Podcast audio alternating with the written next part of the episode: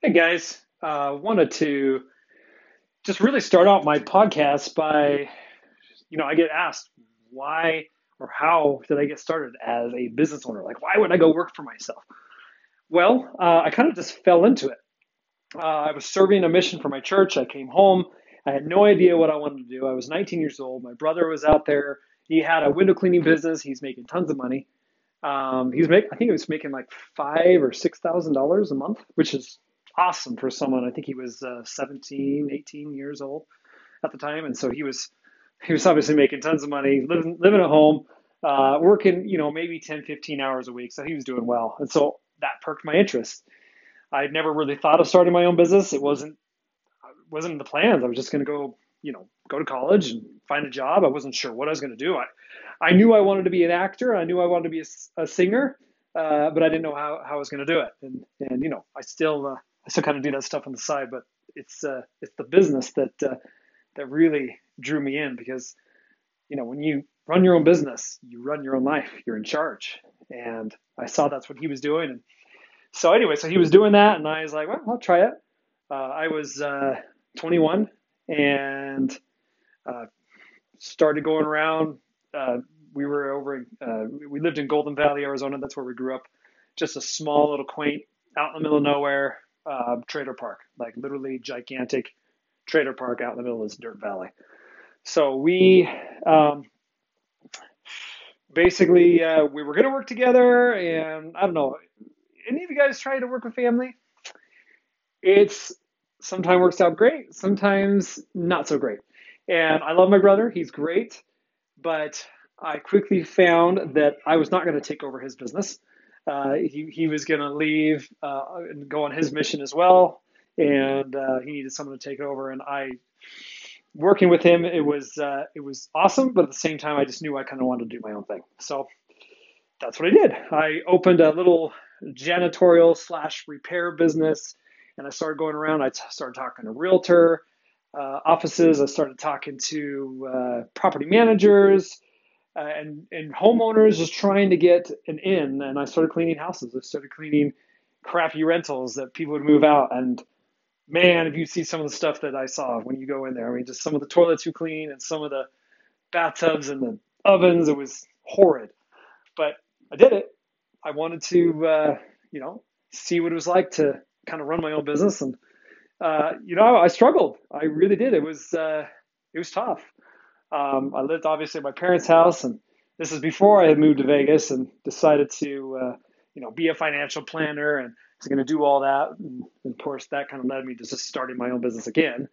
Uh, it's kind of interesting once you start working for yourself. Once you kind of do something, it doesn't take too long to get that entrepreneurial uh, bug. You know, once you have a taste, it's really hard to go do something else, and that's totally what hit me. Um, even though I was dirt poor, I wasn't making any, any money. And the funny thing is, a lot of people say, oh, yeah, go work for yourself. You have total time freedom. The thing is, uh, yeah, you have total time freedom to like work your butt off and not have any time uh, for anything else. but you get to work for yourself, so you totally do it. Anyways, um, so that's that's what I did. I, I I think that business lasted for like nine months uh, before I moved to Vegas. Uh, I made some money, not a ton. I don't know, maybe like ten, fifteen thousand dollars. I mean, maybe twenty. I can't even remember how much. It was not very much at all. Uh, I was just barely getting by and just kind of figuring things out. I didn't know how to invoice. I didn't know how to talk to people on the phone. I was just winging it. That's literally what I did. I mean, it's kind of what you got to do in business. You wing it a lot. You uh, you can sit there and plan and plan and plan, and because you're just so nervous to go out and do it. But if you just go go out and do it, and take that imperfect action, uh, you find that the light uh, ahead of you kind of lights, you know, a little, you know, three more feet ahead of you. So you take a step forward, the light's a little bit more ahead of you. You just keep going, and you stumble, you fall, you make mistakes. Um, I made tons of them, um, but on the way, I learned a lot about myself. I learned a lot about how to talk to people, and it just it was a huge benefit um, as I uh, you kind of use it as a stepping stone to uh, build other businesses. So I guess maybe the, the takeout from that is you may be on a stepping stone. You know, you might be on something right now that might not be your forever business. Okay, it might be a stepping stone to something much bigger, or it might be a stepping stone within your own business that's going to lead to a breakout, lead to something uh, that's so much bigger than maybe what you were planning on before.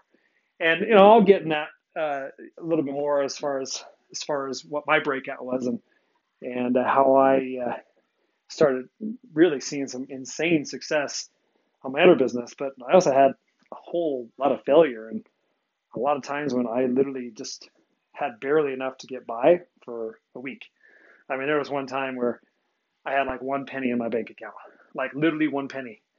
I saw it was in my Wells Fargo bank account. I had one penny. I had my secured credit card, which was had a $500 limit, and I had some groceries and some gas in my old 69 Dart. Like that's literally all I had. Little did I know that I was on a little stepping stone to building a multi-million dollar business. I had no idea. So, anyways, that's all for now. Um, look forward to uh, doing some more of these podcasts and and uh, just kind of uh, bear with me as I kind of figure this out. This is this is new to me, but um, really, what I want to do is I just kind of want to take you along this journey of mine and uh, show you what's possible, especially when you when you start out and you're not so good at something. Um, the, the the fact that you're starting out and you stick with it is what makes the difference between you and nine other business owners that will decide to quit. So that's it. We'll see you guys next time.